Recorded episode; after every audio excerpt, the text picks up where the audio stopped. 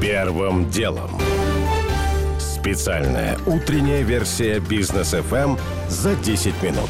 Доброе утро. Сегодня 16 февраля. Я Игорь Ломакин. Это подкаст «Первым делом». Для начала о том, что случилось и что не случилось, пока вы спали. Главное, не случившееся событие Россия, несмотря на уверения британских таблоидов, так и не вторглась сегодня на рассвете на Украину. Когда в Москве была ночь, пресс-секретарь Кремля Дмитрий Песков эти обвинения отверг и предложил украинцам поставить будильники и самим убедиться. На немецком телеканале «Вельт» вышло интервью постпреда России при ЕС Владимира Чижова, и он сказал, могу заверить, что в эту среду атаки не будет, на следующей неделе или через неделю или в следующем месяце эскалации также не предвидится. Войны в Европе редко начинаются в среду году, заключил Чижу.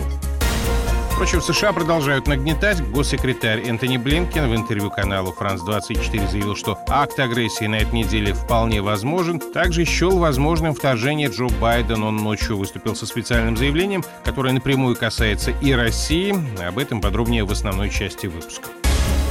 Нефтяные трейдеры готовятся к торговым ограничениям на экспорт сырья в случае введения санкций стран Запада против России. Об этом пишет Bloomberg. Этот сценарий маловероятен, но если он будет реализован, выиграть смогут Саудовская Аравия и Объединенные Арабские Эмираты, на которые придется переориентироваться прежде всего азиатским потребителям. Опять отложен Ялтинский экономический форум. Мероприятие проходило последний раз еще в 2019 году. Как сказал известием постпред Крыма при президенте России Георгий Мурадов, решение принято не из-за напряженности вокруг, а из-за пандемии. Именно из-за ковида форум не проводился в прошлом и позапрошлом году.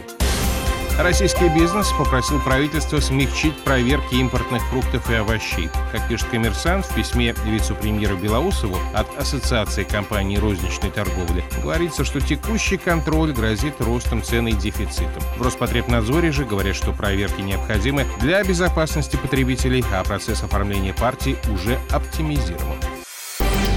Первым делом.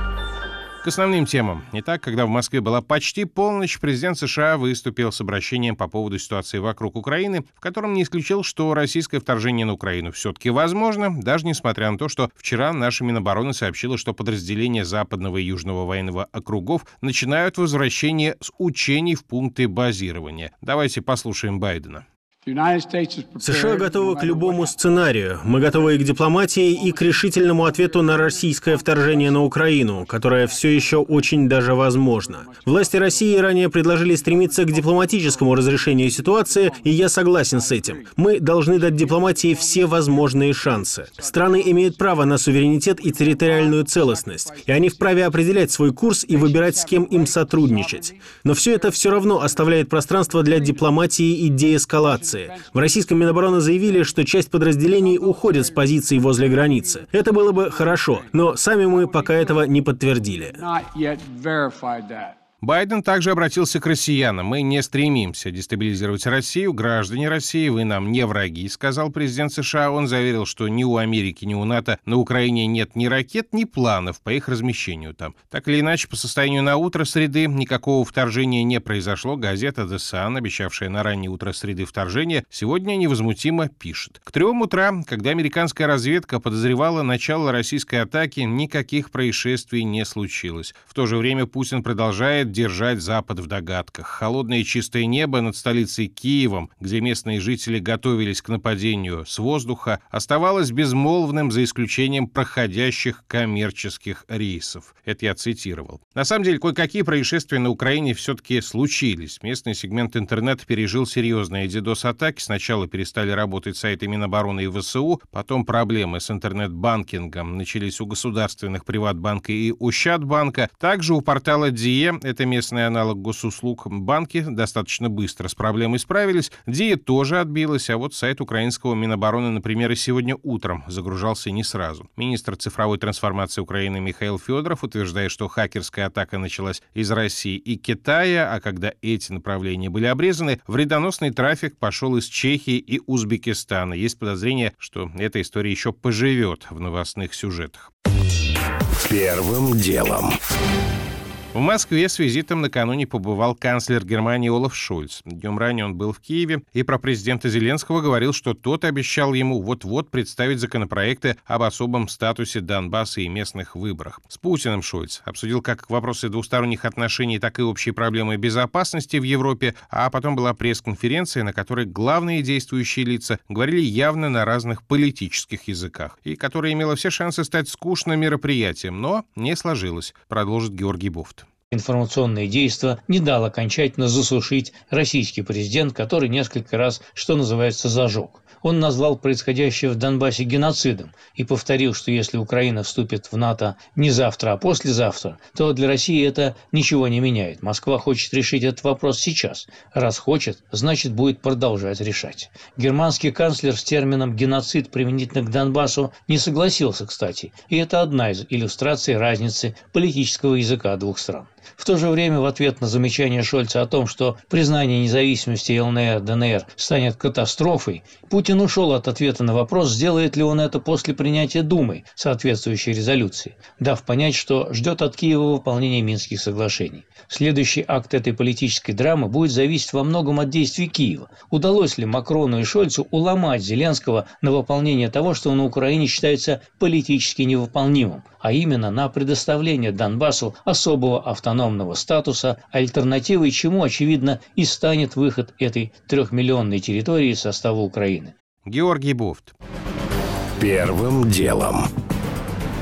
А пока лидеры России и Германии проводили встречу, депутаты Госдумы проголосовали за то, чтобы напрямую обратиться к президенту с просьбой признать самопровозглашенные республики Донбасса. Там, разумеется, многие эту новость, не самую ожидаемую, кстати, восприняли с энтузиазмом, говорит житель Донецка Александр постановление Думы об обращении к президенту – это тот шаг, который в республиках очень ожидали. И, наверное, это день, который в случае благоприятного исхода всей этой ситуации станет государственным праздником наравне с такими, как 9 мая, например. Впрочем, эмоции очень быстро остудил Владимир Путин. На той самой пресс-конференции с Шольцем он голосование прокомментировал так. Депутаты парламента, так же как в любой стране, в России, ориентируются на общественное мнение, ориентируются на мнение своих избирателей, и они тонко его чувствуют. И в этой связи совершенно очевидно, в нашей стране подавляющее большинство людей сочувствует жителям Донбасса. Мы будем, и я буду исходить из того, что мы должны все сделать для решения проблем Донбасса, но сделать это так, как говорил господин федеральный канцлер, прежде всего, исходя из не до конца реализованных возможностей по исполнению Минских соглашений.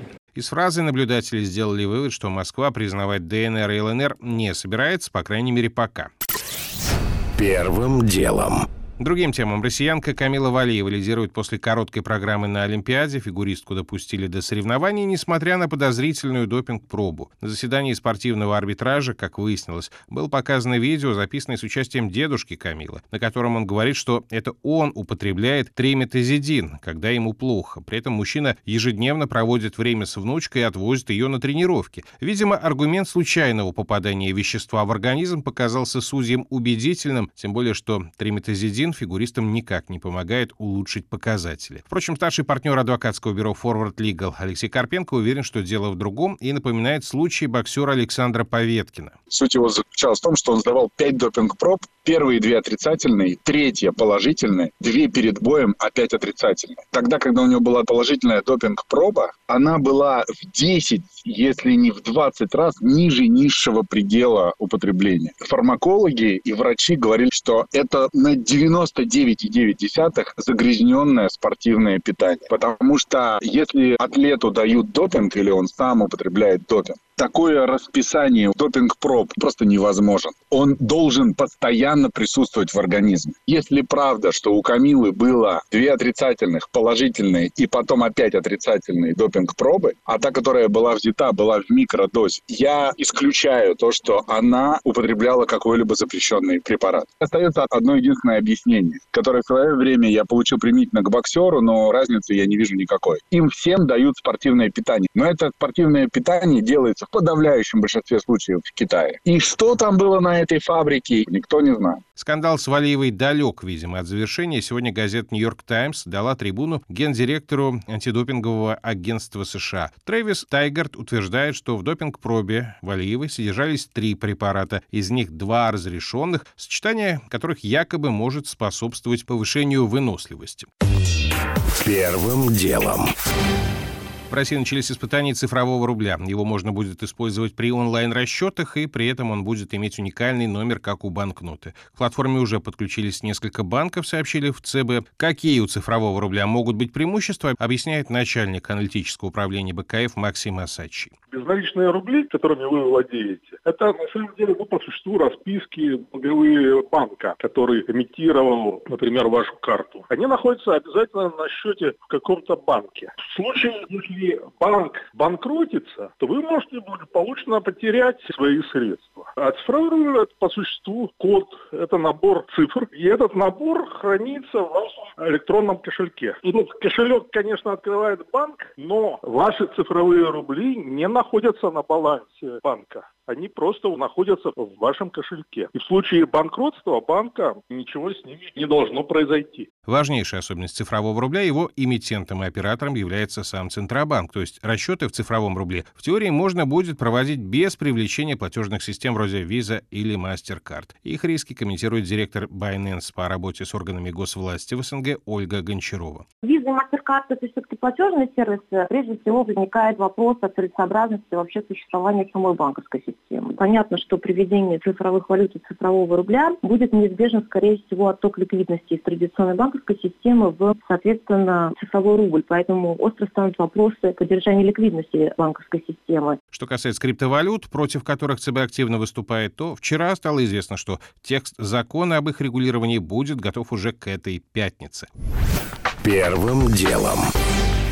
Уже не успеваю рассказать подробно о том, что омикрон проходит, не пора ли в России снимать ограничения. По крайней мере, в Москве и Петербурге заболеваемость уже упала в несколько раз. О том, что акции Яндекса выросли на 8% после выхода финансовой отчетности компании, это выше прогнозов, а также о том, что Бельгия готовится к правительственному голосованию по переходу на четырехдневную рабочую неделю. А готова ли к подобным решениям Россия? У меня пока все. Это был Игорь Ломакин и подкаст «Первым делом». Кому мало, переходите в «Браткаст». Первым делом. Специальная утренняя версия бизнес FM за 10 минут.